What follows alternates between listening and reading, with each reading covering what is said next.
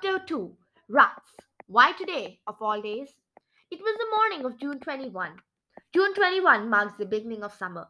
Legend has it that the evening of June 21 is a magical night when anything can happen. And I had just set paw in the office. Right away, I could tell it wasn't going to be a good day. My staff was running around like a pack of rats in a maze and everyone was complaining about something.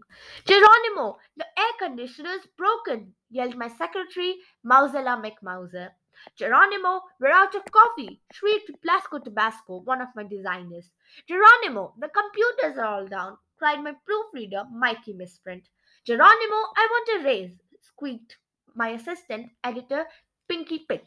Geronimo, did you know you have a pimple on your snout? My cousin Trap asked. Was it true? I grabbed a mirror. Rats, there was really a pimple on my snout. Oh, why did I have to get a pimple today of all days? Here's what was happening at the Rodents Gazette today of all days. Hercule Poirat wanted to talk about a new case. Yogi Fur was practicing standing on his head. Creamy O'Shadow was spraying perfume on my prize pepper plant. The architect was redesigning the office. The cleaning mouse was washing the floor. Tia was doing wheelies on a new motorcycle. Blasco Tabasco was conked out on the couch. Tina Spicy Tail had made an extra smelly blue cheese pie. Coral Cockle had brought over a sack of slimy fish. Stephanie Von Sugarfur had returned my love letter. The delivery rat from the cafe brought the wrong order. Penelope Pe- Poisonfur wanted me to go mountain climbing. The janitor's three-year-old niece came to visit. Professor Paws von Volt was working on the computer cables.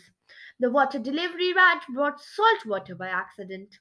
My uncle Samuel S. Stingy Snout wanted to talk about the meaning of life. Someone kicked a soccer ball through our window. I, Geronimo Stilton, had a pimple on my snout. A sculptor was hammering out a bust of my grandfather. An illustrator and an editor were arguing.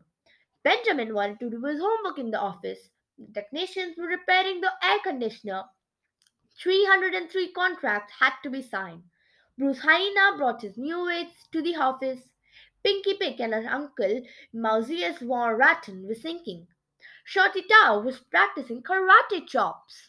After a million hours, the day finally ended. I was exhausted. I headed for home. That's when things went from bad to worse. I began walking home just as it started raining. Suddenly, a bolt of lightning almost hit my tail. My fur stood on end. My teeth chattered. My paws went weak. Oh, why did I almost get struck by lightning today of all days?